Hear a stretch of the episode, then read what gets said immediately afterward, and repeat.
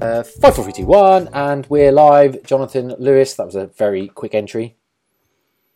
It was a very quick entry. D- do you know who the richest person in the world is currently? um, following our conversation prior to recording about the richest woman in the world being Jeff Bezos's ex-wife, um, I would have said Jeff Bezos, but I think the fact that you're now telling me that or asking me that question insinuates, or maybe I'm inferring from it. I don't know that it's not. No. Well, well, I would. This is this was updated January twenty fifth, so I think that was before Tesla took a little bit of a nosedive.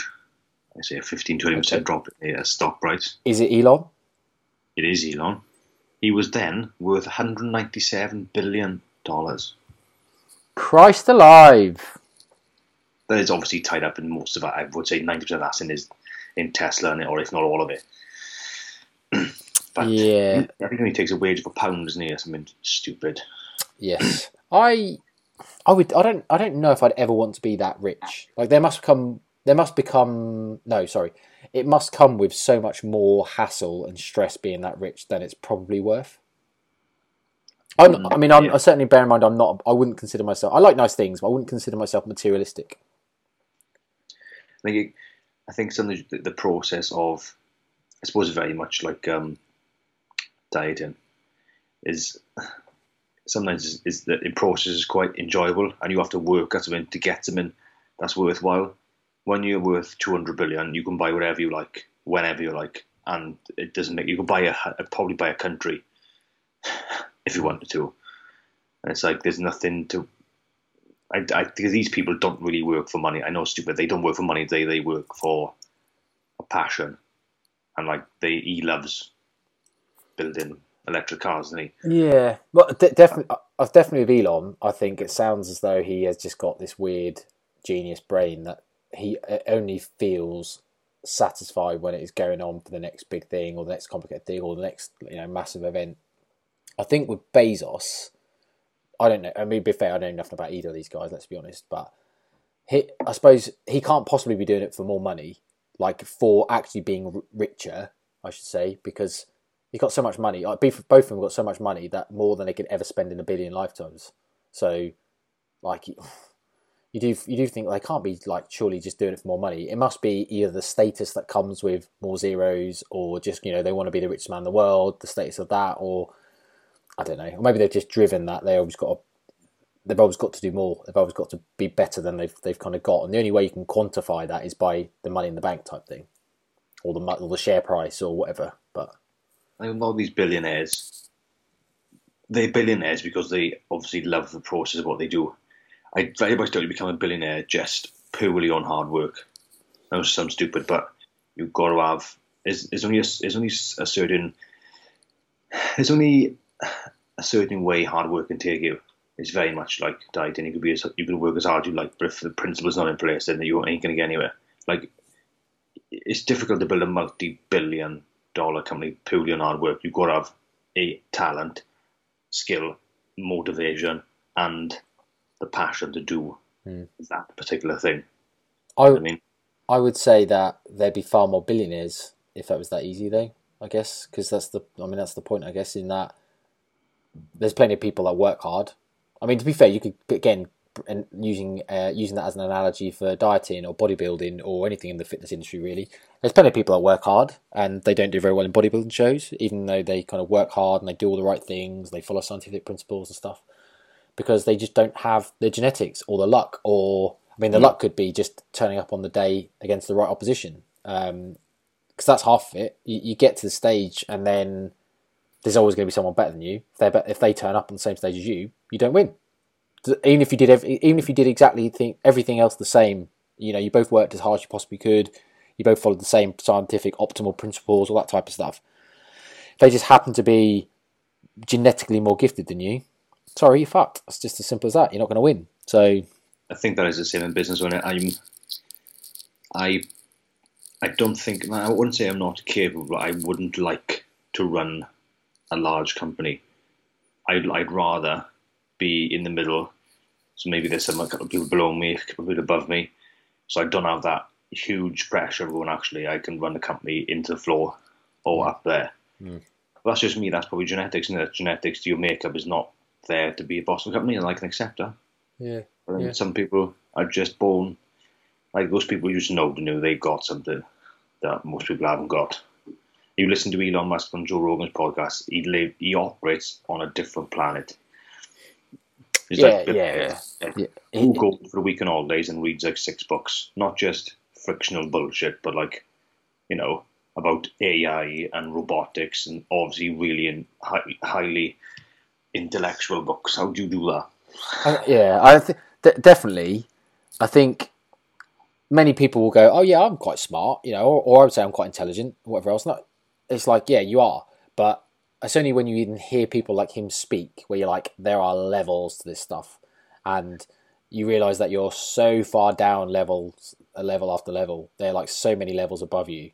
There's just it, it does become absolutely mind blowing to think that there's people that smart in the world. Like to a point where you think it must be absolutely exhausting being someone like him, where you got so much going through your head the entire time, just And constantly. watch it.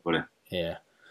Um, go, going back to wanting to not be rich, though, um, I do genuinely think there's something in that. In that, I've always said most people don't want to be like necessarily or specifically a millionaire or a billionaire, or they don't want to be like really, really rich.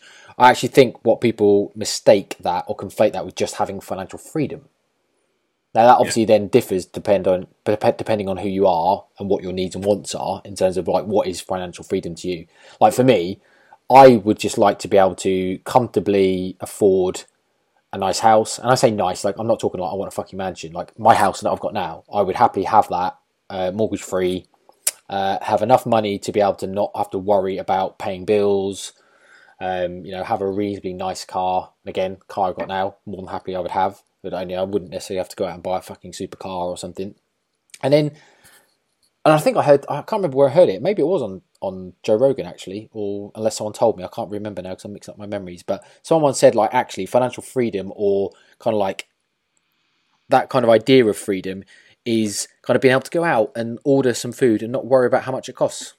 I, I think that's that resonated with me. I think actually, do you know what? That's that is probably like a nice, simple way of quantifying what I mean by financial freedom and where I'd like to be. Where and you know, I could I'd probably argue I'm kind of like I'm not far off that realm where I could go out to most restaurants and not worry about how much a food you know a meal costs. That's a good place to be. And it's right, financial freedom is definitely different from being rich because I think, like, we watch this thing on um, YouTube, a guy tours houses in LA. I know this is you're talking like Bel Air, mega. You know, it's, it's, it's six, seven, maybe ten million dollars before you start. But I said, I said to I said, but I bet the people who own these houses are not free. As in, I bet they can't enjoy that because if you can afford a sixty million dollar house, you're probably own a company or some description. So you you're probably highly stressed, highly strung, work mega hours.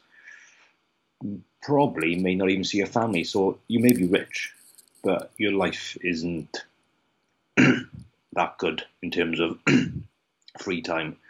You know, seeing your family, you know, going on holidays. You know, I think I think definitely that let's not conflate being rich with being happy. That's where the financial freedom aspect comes in. Yeah. There's a big difference, and I think like there's many rich people that are just not happy in the slightest. Even though you think yourself, you know, what are you not to be happy about? You've got fucking millions or billions. You should be really happy. You know, you can do what you want, and yeah, but sometimes you can't do what you want because of you know, like you said, commitments or like stress from jobs and. 'cause, uh, I mean, unless they've got a shit ton of inheritance, that they can Yeah. then just kind of put their feet up and think, "Oh well, I'll just spend my inheritance." I'd like to have enough money because I like cars to have a supercar for myself. But I'd also like to have enough money to do a hobby I'd want to do without worrying about how much it costs. Like I'd love to tour Europe in a supercar, and I'd, I'd love to do that without worrying about how much it costs. How, how much money do you think you'd need? What per month? As in, like, say, No, say no, no. Let's just say, like, if you were to win the lottery, how much money would you need to win the, from the lottery from a lottery win to be able to then say that's probably the minimum I'd need? need or want. Need, need to, to need to feel financially free. So to do the things you want, like you say, to be able to have the car you want, the house you want, to be able to do the hobbies you want without to think about it, and obviously it would have to then, I get, I guess, well, either last you the rest of your life or be able to give you enough money to then do something that would return you an income off of you enjoy. But obviously, it has to be something that then you you're doing because you enjoy. Like I might say, hmm, I would just like half a million pounds to set up my own coffee shop, and then you know that could just be pocket money to for spending just to keep my um, keep me happy until what you know I die basically. I got a figure in my head. It's more than yours. That's because you're a materialistic bastard, Johnny. Mm, I like supercars and for cars. Yeah, I'd want. I, I, I'm not saying I wouldn't like a supercar by any stretch because I would. I'd love one, but I, I- it just doesn't. Isn't one of those things where I think I, I I would definitely have to have. I would happily not have one.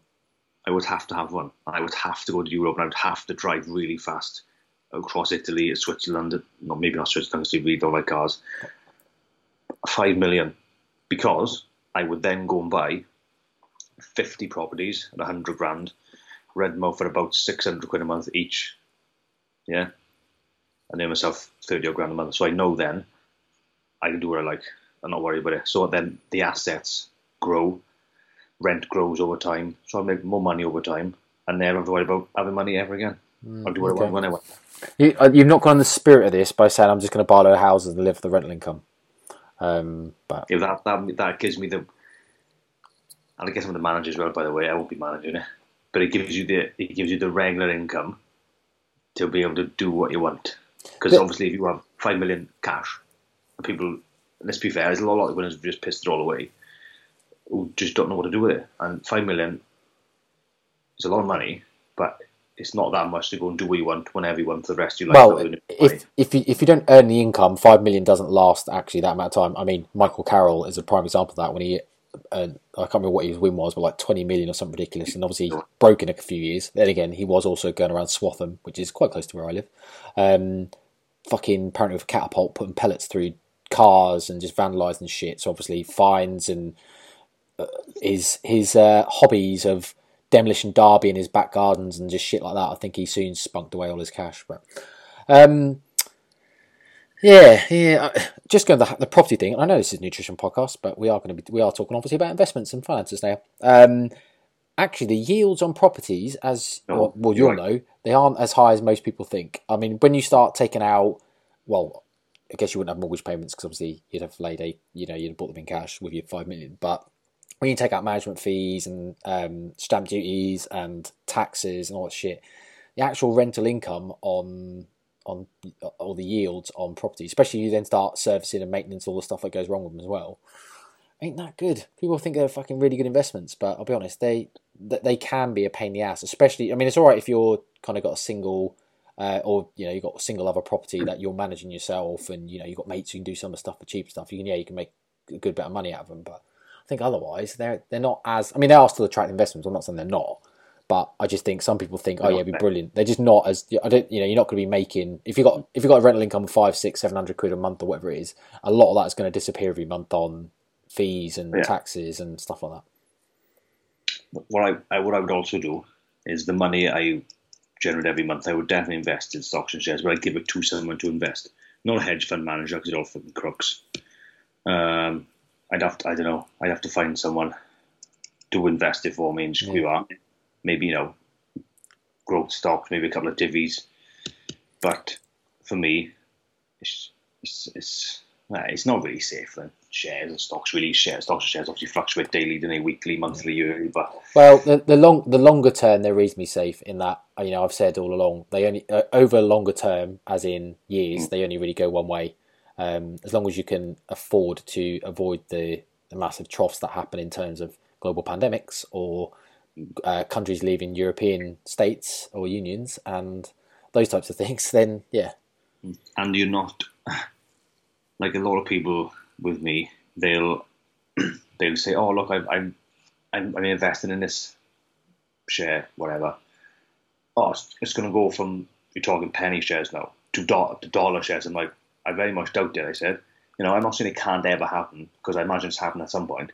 However, what are you basing that assumption on? Yeah, that that, oh, that I said, if you look, well, actually, earnings per share, they don't earn anything. They don't earn any money. at all. So there's no EPS because there's no P ratio. There's nothing. So what are you investing in for? A punt. I said fine. That's not an investment. That's a punt. That's a that's a gamble. That's what I was about to say. That's about to say. When people start to talking penny shares, you're you're going from uh, strategically investing to essentially gambling. Because, um, like you say, there aren't many penny shares that then become like huge value. I mean, a lot of people, especially like oil companies, you know, they're the sort of ones that people invest a lot of ga- or gamble a lot in because they're like, I'll buy penny shares and oil companies just hope they hit oil. If they hit oil, all of a sudden they, they can rocket. Or you know, the odd tech firm, that type of thing, where they come across a, a tech product that all of a sudden it becomes a a market staple or or yeah, well, a market staple, and then all of a sudden it's like a big big. I mean, because Apple, you know, Tesla, all them they all started in that, but there are a hundred thousand other companies that all tried the same thing that are all just gone. So I mean that's where the gambling and you know when my comment about equities only go one way, the, uh, that comment's based on the fact that investing in reputable companies that have already have obviously huge financial backing. I'm not talking about penny shares and some small companies where you're effectively gambling, but anyway. This goes. This is a very good analogy for nutrition, isn't it? People look for the magic, as in the penny shares that go to pounds. You know, one in hundred thousand companies, maybe they'll do it. Maybe they will. And that's just like you, or you in particular, but people are going on to find the magic diet.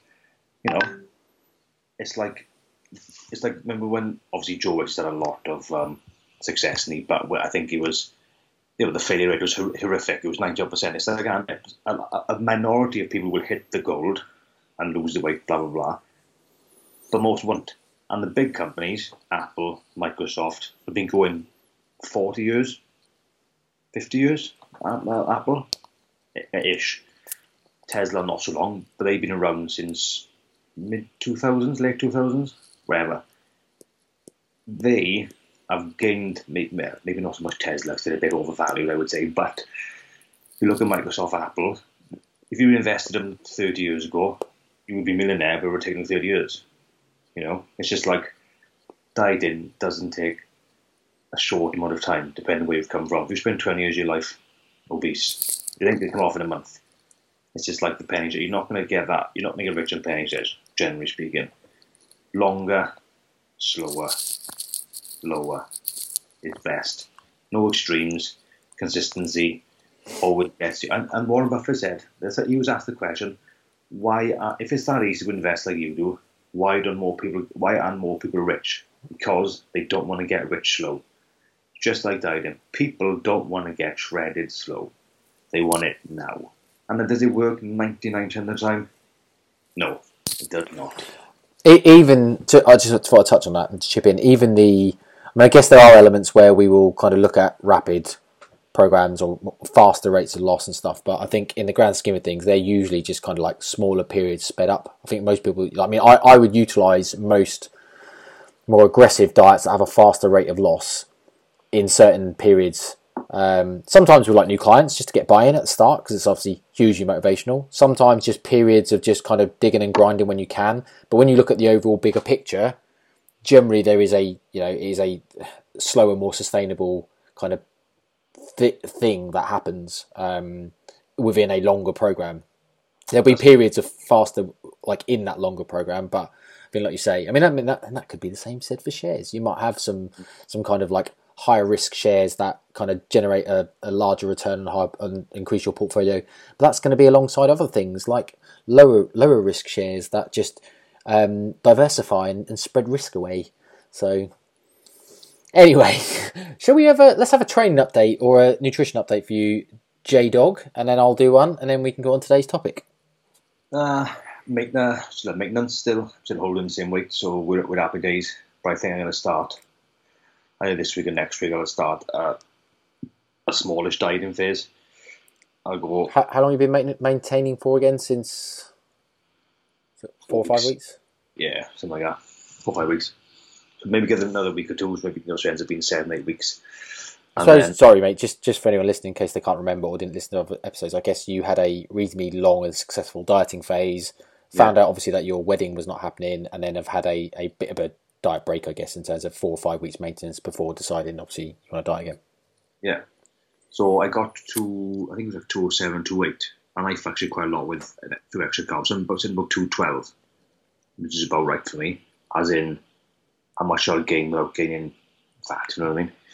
So I'm there. So the plan is to go to 200, maybe marginally under.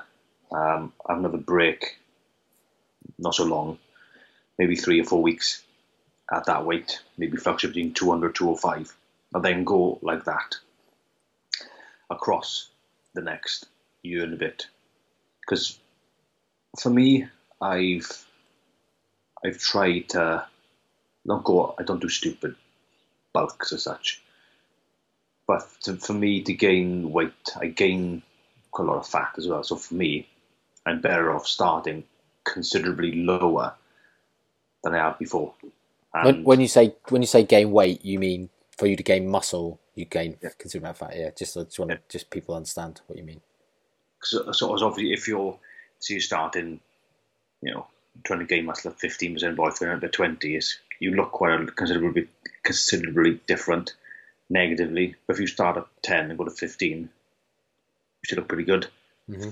So the the overall goal for me is to get low and never get like for me, I shouldn't. I probably should never be above two hundred pound. I don't think. So if I'm two hundred under all the time, I think that's a good place to be in. You know, if you're going to hold it come up like in, you know, twelve weeks, I could be in decent nick, mm-hmm. and it's a better base to gain muscle. Like I'm well aware my genetics are not very good, so I'm never going to be big ever. However, I can be conditioned like everybody can be conditioned within reason. So yeah, that's what I'm gonna do. Longer and slower, just to get where I want to be. Obviously, wedding next June. So that's, that's a, well, 15 months away now. So I want to be ready. Well, maybe the end of this year.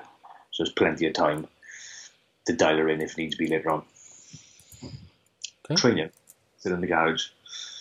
Um, on the power rack, just doing squats, Romanians, straight legs, standing military press, bench press, incline press, press ups, um, bicep curls on the bar, mostly centered around the barbell.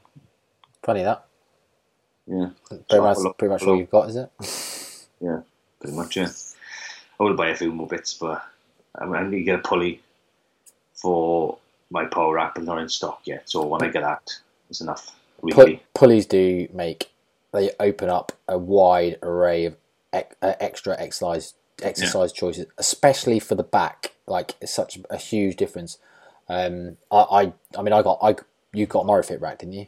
Yeah. Which I will say, anyone listening that is trying to get a rack, if there's any in stock, Mirafit so well priced for the quality you get. I will say that fantastic. Yeah, all in stock at the minute, even the big racks. Yeah, I, I would. Um, I mean, I, if you, if anyone's interested in kind of setting up a home gym and have the space for one, I would recommend them for the price point. Like they're so cheap for the stat. I mean, they're not commercial quality by any stretch, but they're better than any other kind of like home gym quality, and they are like probably cheaper than your average like home gym um, price. I mean, I can't remember what I paid for my rack, but like three hundred quid or something uh, with a pulley, which is ridiculous. So, oh, I, I, you know, caveat: this was very prior COVID, as in I've had mine about three and a half years now. Whereas I know, I guess COVID prices there's going to be a bit of a COVID tax on, as there always is. It's two. If you want that, if you want the rack and the pulley, the rack is for the M100 rack is two nine nine. The pulley system, which I think is gonna there's, there's a separate one which is two fifty, and there's one that attaches to it which is about hundred and something or other. Yeah. So yeah, you probably put in two hundred quid on top of your price. I think these. I think the separate one is it. Am I, am I right in thinking it's like it's a bench station with a with a a low pulley and a mid pulley, and a high pulley, maybe three pulleys. Is it? I think so. It's definitely got low and high. Yeah, because I would say the, the only thing mine is obviously mine is only a low and high, um, which is still fine. But a mid one sometimes you think, oh, that'd be nice. Having mm. you know, in case you want to do like, uh, I don't know, you could you could rack up like a chest fly because obviously when you, if you've got um, one pulley, it's difficult to do. You obviously have to do single arm flies if you want to do any kind of like chest fly, or you have to kind of um, basically mishmash some attachments together to try and get some kind of like some fly um, range of motion on it, which isn't particularly easy or nice. So um, I think with a mid one, then makes a bit better because of the angle. Um, but yeah, I mean, I guess, I guess like you can still get away with a low for the most point rather than has to be a mid one. But anyway, um, just having a pulley full stop just makes so much more difference in terms of being able to do things like rows or um, kind of like say some some kind of chest movements, um, biceps, triceps, um, just kind of different variants on those. I actually really like um, being able to do things like a a bit like a belt squat from a low pulley. Um, some people don't really like them in terms of, I guess, the angle of force because like, you obviously have to step back, so the angle's kind of going down at a diagonal rather than like straight straight below you, kind of follow the line of gravity like a, a proper belt squat machine would. Um, but you kind of have a, a, a, decent quality belt and round the hips, I still think it's quite nice. I still really like it. I still get really nice feel in terms of it. And it, what I really like about it is that then takes out or gives you another option for legs that isn't axial loading because it's quite difficult legs like especially with a barbell where it's like you're, you're going to have a bar on your back so you kind of got lower back stress all the time and obviously when you end up only doing that or you, your alternatives are like some you know lunges or bulgarians or something like that this just a nice little variant to replicate a bit you know maybe a bit like a leg press or something where you've kind of got a nice reasonably heavy um, leg movement you can do but it isn't completely going to cane your lower back and axial load you all the time Sorry. I did see um, oh, what was the brand? I can't remember the brand. It was a hack squat and a leg press in one machine for twelve hundred quid. I thought. I was at uh, body. Maybe. There's, oh, there's body space or something. I think there's one that's really popular. You see all the time. Um, Harry Smith. I was chatting to him about it once about looking at getting one because yeah, I think they before COVID they were like eight hundred quid new. And I was like, that's obviously reasonable price, really. But yeah. he said that he's he's known a few people that have them, and the range of motion on them are pretty poor. So that's always put me off. I really want. I've been looking for ages, and I think I said before about getting a commercial one, but uh, yeah, they are obviously expensive. I've been trying to be do the not so honourable thing keep my eye on like Gumtree and eBay and stuff like that for any gyms that are closing down to try and try try and scavenge theirs off them. But you can't yeah. buy it monthly. You can pay monthly if you really wanted to. Well, without being Billy Big Balls, mate, I could probably go buy one if I wanted to. Um, I just can't part with the amount of money that they would cost, you know, like three or four thousand for one. Um, just can't do it. That's why I've got three or four thousand sitting there because I don't just spend it on willy nilly shit. As I said, I'm not not very materialistic. That's really uncouth. Is it is it so British to not talk about money? Like everyone, I feel I feel dirty even saying that I've got any type of savings I don't think it's uncooked as you say, so I'd whatever. But yeah, I, I, mean, I would love a hack squat. I think that would be the one thing that I would definitely buy if I could get one for the right money. It's worth it because you train. You know, that'll be used. You know, at least once a week, maybe twice a week. Yeah. Oh, absolutely. Yeah, I've got no doubt I'll get my money's worth. It's just, you know, yeah. I, ideally the best thing that could happen is a gym closes, got loads of equipment, they just want to get rid of it, and I can pick one up at a decent, like you know, cheap price, like a good, like semi or, or commercial one. Um, and I would pay more money. I'd pay more than 800 quid for one if it was decent. The problem is there's been a few gone on eBay and stuff, but they're all fucking miles away from me. They're all either like really down south or really up north. And I'm like, then becomes a right chore and pain to get because not like I can go, yeah, yeah, just stick it in the mail, mate. Pop, pop it down. Yeah, pop it down. Yeah, so you've got to then get a van and spend a fucking day going out and getting it, or you've got to pay a courier, which to be fair, I mean, you could say pay a courier a couple hundred quid or a hundred quid, I don't know how much courier costs, but 100, 150 quid or something to get it like sent down. It wouldn't be that bad, I guess, if you can pick up a reasonable price. But it just all seems a bit too much hassle, so I've just not done it. But anyway, going back, the pulley does do a fantastic job of replicating some form of kind of like pressing movement with legs without axial loading, like a like I say, like a um, a bit of a belt squat. So I think I, I think I'll definitely get a pulley, and then because it's always there. Because obviously I go come home from work, go from work at quarter seven. Sometimes a bit of like effort, not effort, but just go to the gym. It's another quarter hour drive there, train, and then come back, have food, and I and then up for work next day half four. So you know, like it's not that much time, but yeah, like actually just come home half past six, go and go in the garage, and be done by half past seven, rather than being done by nine, which is you know it's only on the one day, but you know it makes a difference. It's always there, isn't it? Mm. You know, fancy a pump, go down there. Fish cots. Thought you were talking about the red light district then, mate. Fancy a pump, go on there. Speaking of red light district, and I will get on about my own training and nutrition update in a minute, but uh, I've been watching Amsterdam Vice on Sky. Well worth a watch. It's all right. It's kind of uh, well, it's a bit like a rip off of Miami Vice, but obviously based in Amsterdam. It is all in Dutch and subtitles, so that might put a few people off. But I'll be honest, I forgot after about ten minutes that it was, and just you know, a bit like if you ever watch Narcos or whatever else. Once you get into it, you actually forget its subtitles. You just lose mo- the consciousness of it. Yeah. Yeah, uh, but worth watch. Quite inter- quite funny, quite funny in bits. And actually, um, the name makes me laugh. The names in terms of obviously they're all Dutch names, but there's like a baddie in there called Bob Donkers. Makes me laugh. Literally Bob Donkers, D O N K E R S. Um, Bob Donkers. The, the way they say it in the Dutch accent makes you laugh. Bob Donkers or uh, Jurre Jurre de Cock. That's the main character's name. Jurre de Cock. Cop. Well, Jurre, J U R R E, I think. De D E C O C K. De Cock. Yeah, but um, yeah. anyway, I'm not sure if they those names were picked because they're funny or whether it's just you know happened to be coincidence that these Dutch names seems quite funny. But anyway, worth a watch. Um, any updates, or should I, should I just crack on with letting the people know about what I've been up to? Let the people know.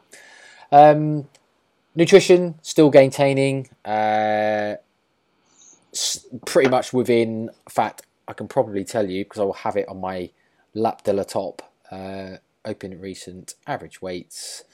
Um, what are we on at the minute? 0.41 percent this month. So uh, well with it. I mean, you know, the evidence based rate of gain that I was looking for was between a quarter and a half percent per month. So within that realm, pretty good. Uh, it does mean my average is still about 0.7 though. So my average weights over the last since August still a bit higher than I'd like. But I mean, my that was all from Christmas. Like I think if I took my Christmas weight out, uh, yeah, it brings it down to 0.44. So basically, it's the binge eating a week over Christmas that basically uh, shot my rate of gain up. But you know, it is what it is. I, I've still, I mean, I've, I weighed in uh, 176 odd, something like that. Um, still reasonably lean, I would say, and to a point where I think I've probably still at least got. Abs. Well, yeah, I've still got abs. Um, not full on shredded six pack, mind you, but I've still got some remnants of abs. Um, not that it says a lot, as in we've talked about body fat distribution and stuff like that, and my own personal genetics before, but um, I think I've probably at least got five pounds in me uh, before I even got need to consider even thinking about dieting, which you know should probably be minimum of five months. Um, maybe maybe even a bit more. It depends really how it goes in, in terms of how lean I still feel that period. And as as I say, as or as I've said in previous episodes, my goal is very much to just avoid dieting for as long as I can while feel it feeling like I'm on track and I'm making the right type of progress. So if I can do another five pounds gain and still feel like no, I haven't put on excess body fat than I needed to, winner. That's basically all I need. All I'm doing. The rest of it, I'm not really even worrying about. I'm not worrying about too much around. Um, well, I'm not. I'm not really even worrying too much about training. In that, I'm following uh, a program, um, which is going really, really well. Really enjoying it. Uh, I think I spoke before around moving away from a, um, a, a, a, I suppose it's an upper lower type split to something a bit more mixed um, and a higher frequency per week, but volume's probably less than usual than I was doing in in reality. So it's like higher frequency, but actually my overall overall volume per body part is probably less, which is interesting actually because I guess that would scare a lot of people. to Think what doesn't mean you're going to be losing muscle, and I'm I mean I'm never going to know probably. Um, I don't. F- Sorry. yeah, yeah, just never, I'm never probably going to actually be able to tell, but I don't feel like I am. Um, lifts have all gone the right direction every week. There is, I think, an element of the training itself, and I think I spoke about this last time I spoke about an update. The element, the training itself, kind of almost builds in like progression in that, and what I mean by that is that it, like you're not, I'm not trained to failure all the time, so that like if I train to failure and then the next week you beat, you train to failure again, but you beat last week's reps, you know you progressed. It's kind of like how it goes this is a bit like uh, harder to quantify because I'm, you know, I guess the target reps for each week that I'm being given um, is uh, reasonably off failure. So I guess that doesn't really allow me to know that am I really progressing or am I just like not quite as close to failure because it's hard to tell basically week to week. So especially when sometimes obviously the loads changing and stuff and the reps are going down and it's hard to then compare like one week to the next. But it make even just that that kind of hitting the numbers makes me feel like I'm doing the right thing and I'm progressing, which to be honest sometimes is enough. Like it's the psychology of it and just getting you into the gym and just kind of doing the numbers is more than enough and more than enough progress and actually knowing you've you know you're beaten by a rep or whatever. Because I think, like we said before, going in and lifting, you don't. If you didn't beat last week's total, doesn't mean you didn't didn't make any progression. Doesn't mean you didn't cause hypertrophy when hypertrophy is your goal. Because uh, we used the example before about reps to failure and knowing that the evidence says that the effective reps in air quotes are those kind of like final four to five reps before you fail. Well, if you do one rep to failure one week and then do three reps to failure the next week, does that mean that oh well then you didn't progress at all? You didn't cause any hypertrophy that week. Well, we you still caused hypertrophy, just not as the much as the week before because you only went to three reps instead of one, but you still caused hypertrophy. And I guess there's in part of my head if, if I'm hitting the numbers, whether I'm progressing in air quotes and I'm causing much hypertrophy as the week before isn't really relevant to me because I still think I'm still causing some hypertrophy, whether it's more or less than the week before. It doesn't really matter because I'm not. I'm not. Basically, what I'm saying is I'm not obsessed with having to have like the most optimal rate of hypertrophy. Like I'm just happy to train kind of over the longer period, know that I'm going to be progressing in some way, whether it's one week or whether it's you know not progressing for a week, but I will the next. And I'll never know because I'm not really quantifying those numbers really against each other because I'm just following the program as such. But I don't know if I waffled a bit now, if it actually makes any sense to anyone else about knowing what the spreadsheet looks like, but and my training program looks like. But as long as you're getting stronger over time, you know, and volume at those levels is getting a little bit bigger, then it's all right, isn't it? Yeah. But well, definitely is a bit. There's definitely a bit too much, I think, focus on volume, whereas the focus probably should be more on adding weight over time, because obviously there's only a certain there's a ceiling to the volume here. Well, it's obviously the weight you have to bar as well, but. yeah, I'll, I'll, be honest. I was about to say I think I disagree with you in that I I think yeah, I think people would be better focusing on increasing volume than they would be focusing on increasing weight if their goal is hypertrophy. Obviously, if it's strength, then you need to focus on weight because it's you know fundamentally you need to lift heavier to get stronger. Um, I don't think you need to lift that much stronger in the short term at all. In the short to medium term, not that much. In the longer term, yes, you will have to lift strong, be, be get stronger. But I actually think like it's such a, a, a proxy rather than a, a driver. Like, like getting stronger is not a driver for hypertrophy. We know that. I think actually getting stronger allows you to do more volume over time. Um, and I think obviously you, the conversation can really get conflated quite easily because, like you say, there is only so much volume you can do because you can't keep adding sets every week because you run out of time. Like you'll get to a point where you're training five hours a day and you can't keep adding sets, so you have to then add weight to the bar to make up the extra volume because you run out of time to just add more sets or more reps or whatever. So I, I get your point there. I just think it doesn't that doesn't mean it's still the fundamental principle for me. I still think the principle is still very much that volume driver because I think that's what the literature says for hypertrophy. I think for muscle gain, that is what it is. I think more people would do better just focusing on just kind of increasing volume over time. But obviously, the point there is it is over time. Um, ironically, I guess that really when it comes to having a good progressive training program where you're cycling volume, because I guess it's like I'm trying to think of like how how we can quantify like volume like now, but let's just say hard sets because that's I think that's the best way to quantify like how many hard sets you're doing for an exercise or for a body part or whatever.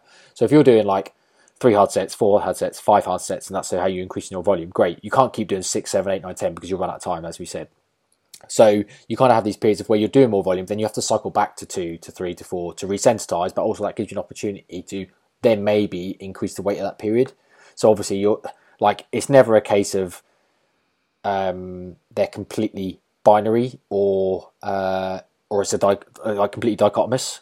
Because you will have periods of where you like they both count. Like extra volume and extra intensity will both count. And obviously that's generally how programs work. You increase volume um, or increase intensity over time and as intensity go up volume has to go down and vice versa. That's just the way program you, uh, it's fundamentally the principles of lifting has to happen.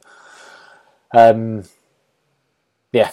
Yeah so I think like going back to my thing that's why I think I disagree I think volume I think too many people basically sacrifice volume. I guess is this is the easiest way to say it. Too many people sacrifice volume when their goal is hypertrophy because they think they need to lift heavy and get strong, and they end up not doing the right amounts or really effective volume because they just end up fucking lifting too heavy. Do you think that's because they end up getting into the thing of, oh, I'll just try and do two or three rep sets rather than going actually, let's get stronger in this rep range, not all less add the weight to the bar, but you start on a 100k bench, whatever, for, for 10, or I'll do 105 next week, it ends up being 8.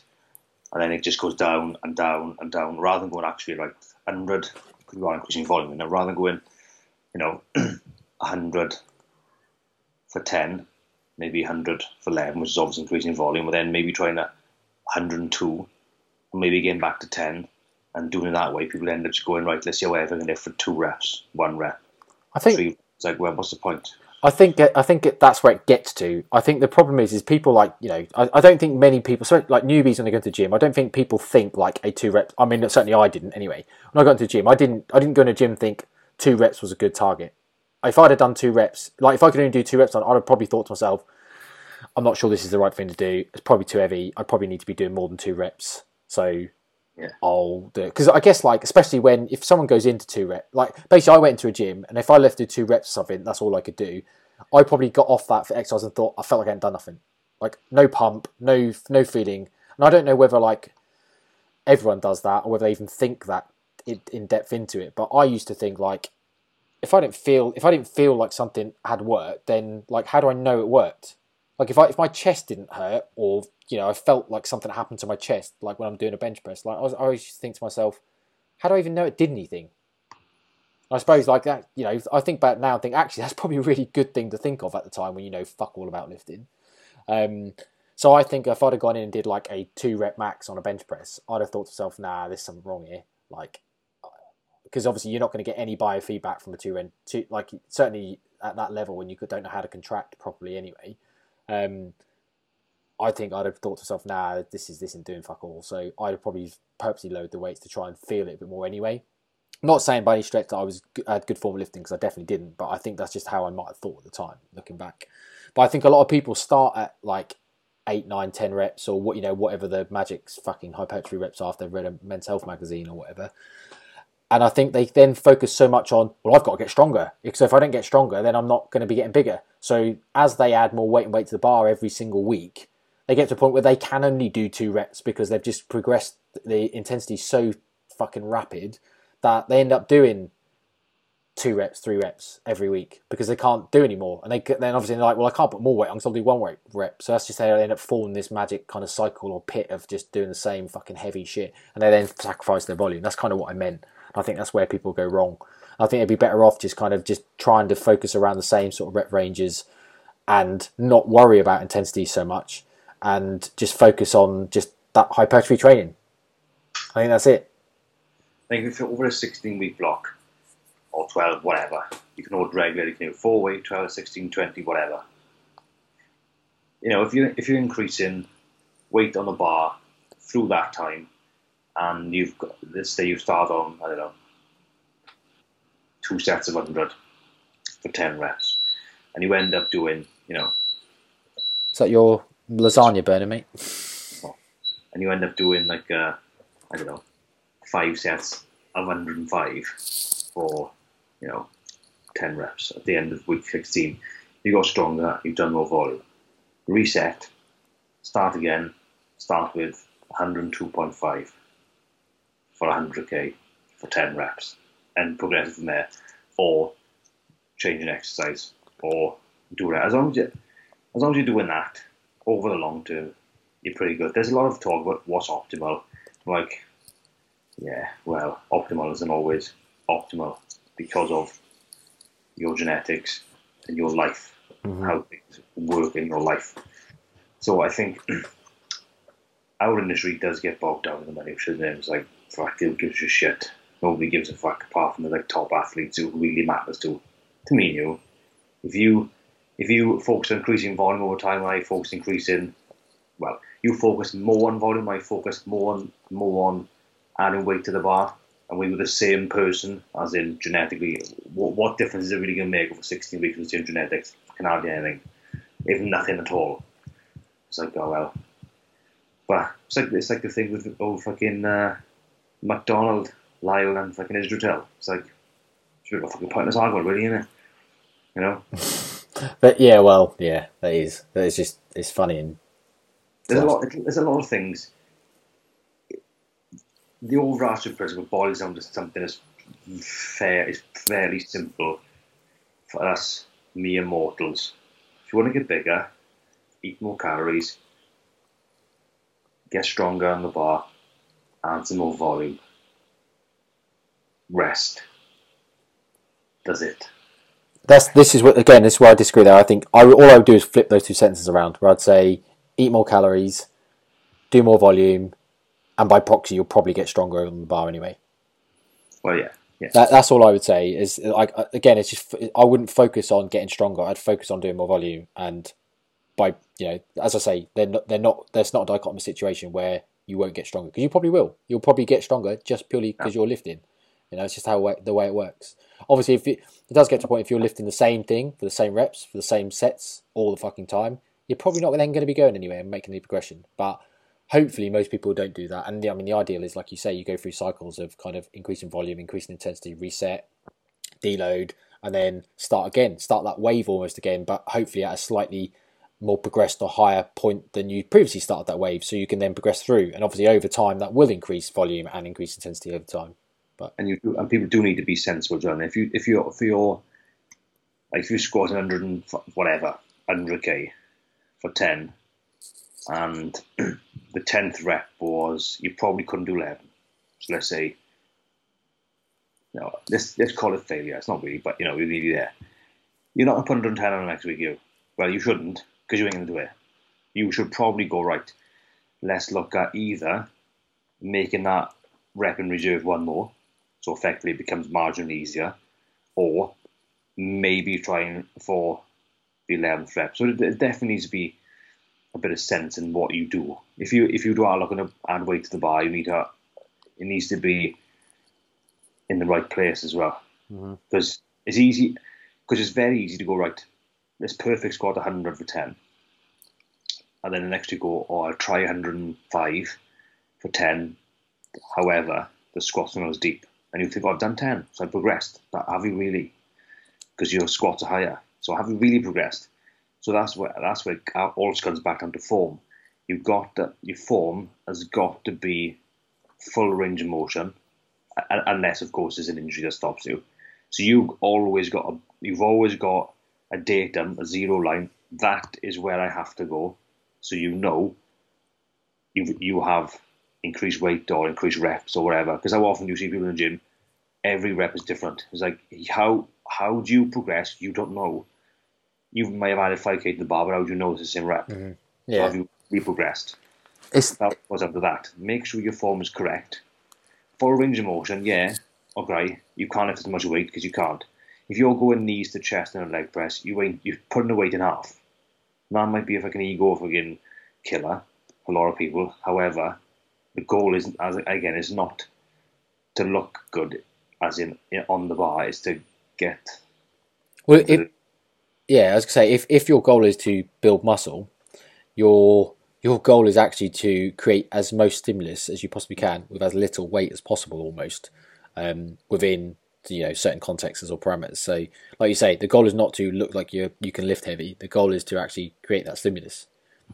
Yeah. And if and if and if you can create this kind of stimulus or create enough stimulus and have less fatigue by having a lower weight but a far better form. So you know that that you know a full active range of motion, control through the lift, that type of stuff. Why wouldn't you do it? It's like it's like being able to buy the same meal but at half the price. Why would you not choose the half the price for the same meal as as the instead of the full price? You know, because the the fatigue cost is a lot less. And I do, I do find that you have this issue sort of because obviously people know Ronnie Coleman is he's probably the best bodybuilder of all time. He used to do a lot of partial reps, and he used to say it keeps pre- it keeps tension on the muscle. Right? Okay. Despite the fact you're missing half the fucking muscle's range of motion, but whatever. Well, and, yeah, and, and you're probably doing half the reps you could do if you actually just did a, a, a full full rep with a pause. Yeah. So it's like how often you get I hear it quite a lot. I know people who do it like oh I'm keeping the tension on. See, you're doing half a rep. It's it's it's easy to go you know three inches off your chest in a bench press. It's pathetic. And I look at it, it's pathetic. What well, do you do? I, I, I who've, who've lifted for years and years and years and know full well what what uh, what full range of motion is. It's like So what's the point? Is and it's less issues in your joints when you full range of motion. Yeah, I think like people say about locking out on the leg press say, as an example, where oh no, you can't lock out because obviously you're then taking the tension off your quads. Say, it's like well, yeah, but if you're doing if you're not locking out and you know kind of before like or full range locking out almost. I mean, not saying full lockout, but as in you know you probably don't really want to be full locking out, but as in on a leg press anyway. You've seen those videos where the leg goes the other way or the knee joint goes the other way when it shouldn't do. What? um, but hard to do or so unlucky. Well, there's just fucking stupid amount of weights on them, aren't they? Or you got a fucked up joint in the, in the first place. But anyway, um, all, all I'm saying is obviously doing like a half rep instead of a full range of motion. You might do like you know you're keeping the tension on the muscle and not having a, almost a rest between reps almost, but you're also probably doing half the amount of reps you could do because you're fucked, you're tired because they have that constant tension. So the actual time under tension on the muscle might be the same whichever way you end up doing because where you do, where you you got full time attention, no rest in the the kind of the the non lockout version, you know, for want of a better phrase um, you're also doing half the reps. So you're doing twice the reps, so you might have less time and attention per rep. You're doing twice the reps, so it works out the same anyway. Yeah. I imagine your systemic fatigue is increasing quite a lot if you're just just banging out reps and not really on what you're doing, just, just chucking the weight up. Yeah. You know, well, obviously cardiovascular is going to be taking a hit as well. Where they go, you know, if at the top of a squat, you go in, you're taking a breath and then going again, full range of motion, taking breath, going again, going again, going again. I would imagine that's, that's definitely better than three quarters, three quarter rep in. You know, you know, you know the ones who just bounce up yeah, and down, yeah, yeah. down, down, down. It's like well, the reps are too fast generally down. Um, they're not going all the way. It's like, oh, keep attention on them. Yeah, but you're not because you're making it easier. That's why you're doing it that way. Yeah. Well, you, can't do it. Yeah, yeah. um, everyone's different with the, with the mechanics on the squat, and they those people just can just sit in and you know asked asked if with ankles and but a lot of people can't do that. So full range of motion for you, I should say then. Yeah. Well, obviously there's. I think we've talked about active and passive ranges of motion and stuff, and obviously genetics and things before. But um, what I was going to say before we recording, which uh, I said obviously we'd update on the podcast, is one thing that I was going to say about my training is that um, two or three weeks ago I started suffering, or maybe longer than that, four or five weeks ago I started suffering from a very sore groin, almost a bit like a groin strain, like when I was deep in a squat. So when I was kind of in the hole, um, this like I, I wouldn't really yeah I wouldn't really feel like a lot of pain a lot of the time. But then when I started training and um, kind of squatting, as soon as I kind of got into you know like below parallel, like I was just getting this pain in my left side of my groin.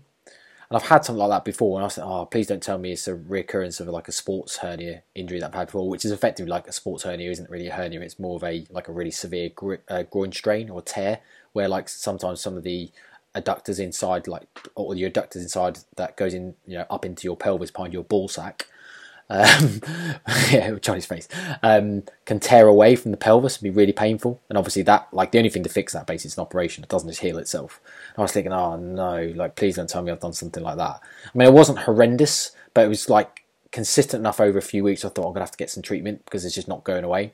So I went to see a physio, um, and again they gave me a few exercises, and they basically said they think that um, well, the guy said, guy goes, all right, let's just do some screening. So can you do a, um, can you do a, a one-legged squat then on that leg? And I was like, mate, I couldn't do a one-legged squat on that leg even if I wasn't fucking injured. Let, let, oh, sorry, yeah, let alone with an injury. He said, you can hold the bed.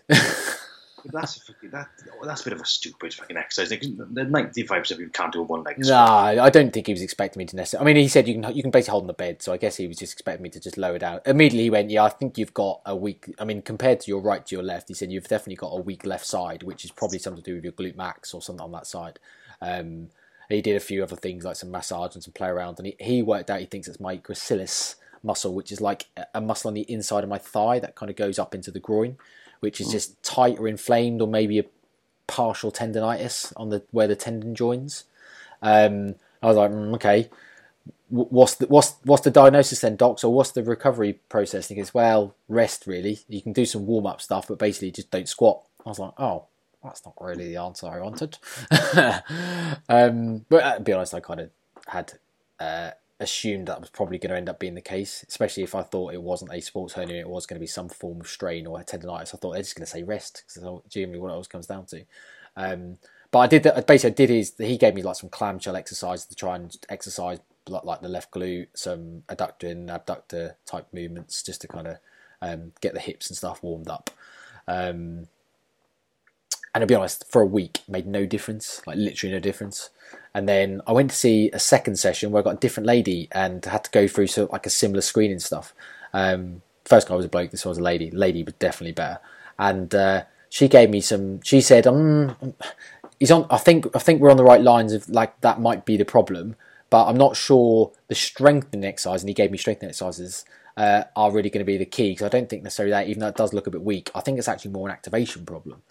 I was like, mm, okay. So she gave me some like activation exercises that I've been doing. I will say, fuck me, it made a difference. Like immediately, fifty percent better.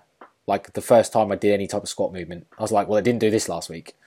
Um, to a point where like today, like third leg session since I think where there is still some issues there, but it's like a three out of ten rather than a nine out of ten or an eight out of ten pain than it was before.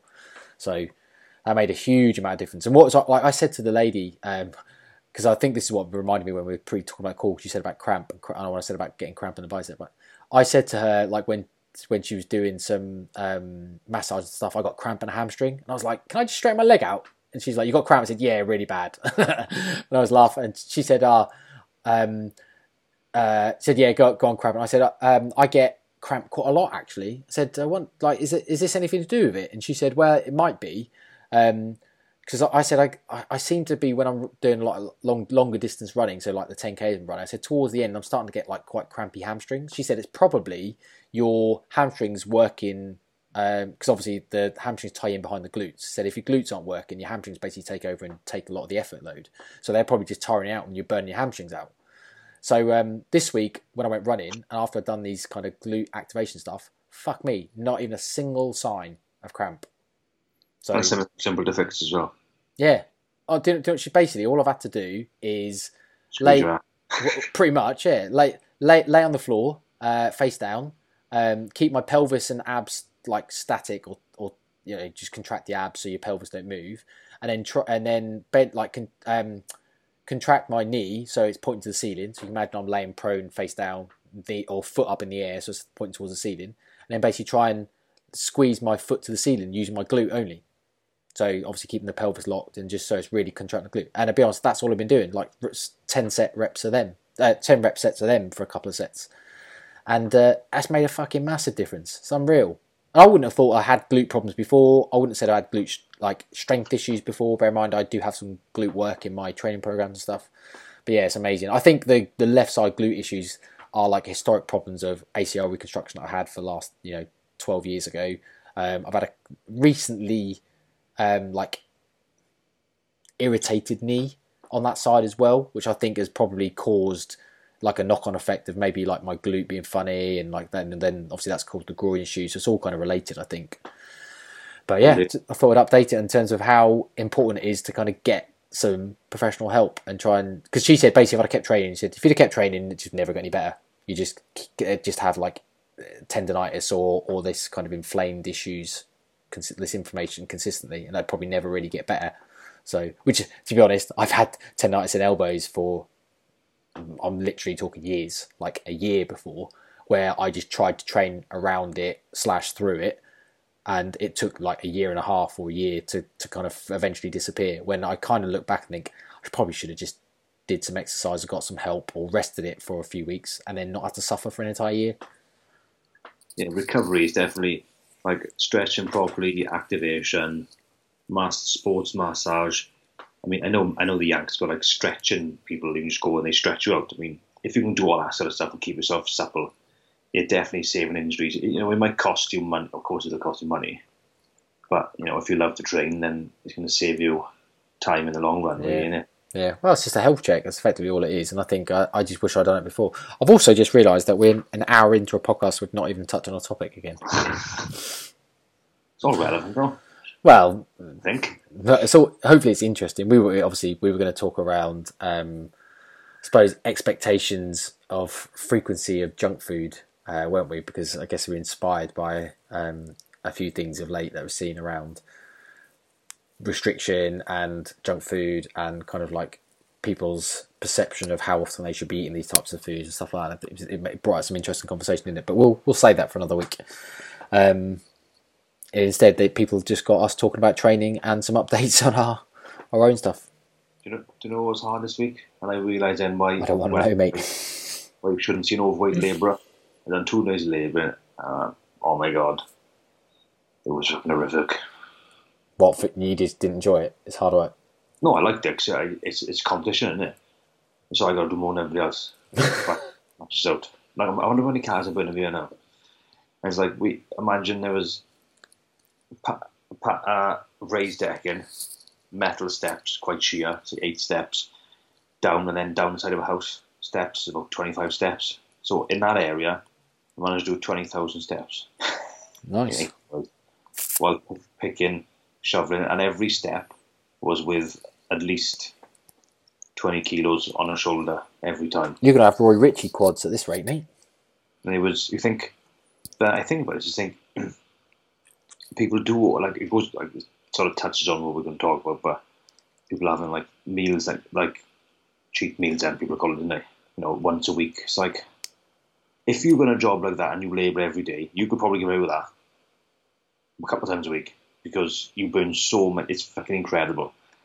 But if you're shitting your ass all day in a desk, you probably can't get away with it because the difference in uh, you wouldn't really call it neat, would you? Well, not really, but you know, your day to day activity is so much more labour. It's unbelievable compared to a I'll, t- I'll tell you, I'll tell you what these comments remind me of though. Herman Pontzer's work around the exercise paradox, I think what he calls it in uh, where he's um, he he does a lot of research in kind of hunter gatherer populations, and he's done a lot of kind of analysis on things like energy expenditure in uh, I don't know the Hadza tribe or I can't remember what a couple of different um, kind of like say hunter gatherer type populations that still exist, and obviously found that they don't burn even though they're kind of you know hunter gatherers, so they are hunting and scavenging all day. A lot of them don't actually burn many more, if any, more calories than we do which you would say is madness because you think, well, how, how does that work then? Because if someone is active all day on like you know they might go on two or three day hunts to kill a fucking wild bison or something, or you know, and the females are out scavenging for berries and honey and you know whatever all the time. Compare, what do they not burn many more calories or any more calories really than the average sedentary Westerner that we are? Because you say that just doesn't make any sense. That's why it's called the ex- exercise paradox in this this kind of hypothesis. Um, I, I, guess like people are hypothesizing that it's because because obviously our energy expenditure is, is kind of made up of compartments like you know your BMR, your the thermic effect of food, your NEAT and stuff. That these other compartments will reduce to stop your energy expenditure being overly dramatic. So obviously it's not good for survival. Let's be honest. If you're burning a fuck ton of calories to try and you know get some subsistence, sub subsistence. Um, interesting. I guess obviously that's a whole other podcast topic another time, but and I don't know enough about it to really to kind of have anything other than the overview I've just given. But it is it always interests me as a concept because, like you say, logically you think, well, if you're doing loads of fucking work all the time, you should be able to eat loads of calories and be able to kind of like maintain your weight or lose weight. But I think it feels like there are mechanisms within our human genetics that stops that over if, like if you're basically a highly active person over a long period of time and it does make sense when you then start to kind of play out in your mind around oh yeah okay if you're an endurance athlete and you're running loads all the time they're not eating seven eight nine thousand calories every single day um, even though they might you might say that they're you know you think they're burning that many because they're doing so many miles and stuff because I guess our bodies do just you know we know our bodies adapt to cardio. We know that other metabolic processes adapt to kind of stop you wasting away and dying. We know that things like mitochondria and cells don't burn as many calories, um, and I think all of these things start to make sense. Actually, yeah, there obviously is kind of like a limit to the amount of work you can do. Hundred percent. Um, the first two days, I'm inefficient. I'm inefficient at doing that stuff. Mm. If I did it every day, I'd become more efficient. I wouldn't ache my back wouldn't hurt, whatever. So then you burn less calories because you're more efficient. Hmm. More inefficient you or are, e- even in the movement patterns themselves. yeah, become easier. Yeah. Or you'll find shortcuts around it, or you get it, you you know you you hold the shovel differently, that's easier or whatever. Yeah, and I think I think you lose like less energy from heat. Yeah, like I said about mitochondria, obviously you start to there basically your mitochondria consumes less energy to work for cells to actually just do their things and just stuff like that. I think it makes sense really in that over if you just consistently do that stuff over a longer period, and obviously that that kind of like aligns with this hypothesis for hunter gatherers and why they don't burn any more calories than the rest of us. Mm. Yeah. I, in, in cross the eight hours and the Tuesday, I didn't need to go to the toilet once. Really? And I drank a coffee in the morning, half a litre before I went, and two and a half litres there. Didn't need a piss Yeah. once. Well, obviously, Sweat, sweat yeah. I was gonna say you're obviously dehydrating in other other ways, sweat and breath. Obviously, I think people don't realise how much fluid you lose from vapor in your breath. So I guess obviously, a lot. yeah, when you're burning calories, obviously, uh, part of the um, uh, byproduct, obviously CO two, and obviously, uh, I don't know. Actually, I don't really know the the, the, the biology or the, the yeah the biology of this part, or the chemistry of this part, but obviously you do lose water vapor out of your mouth. Mm. But anyway.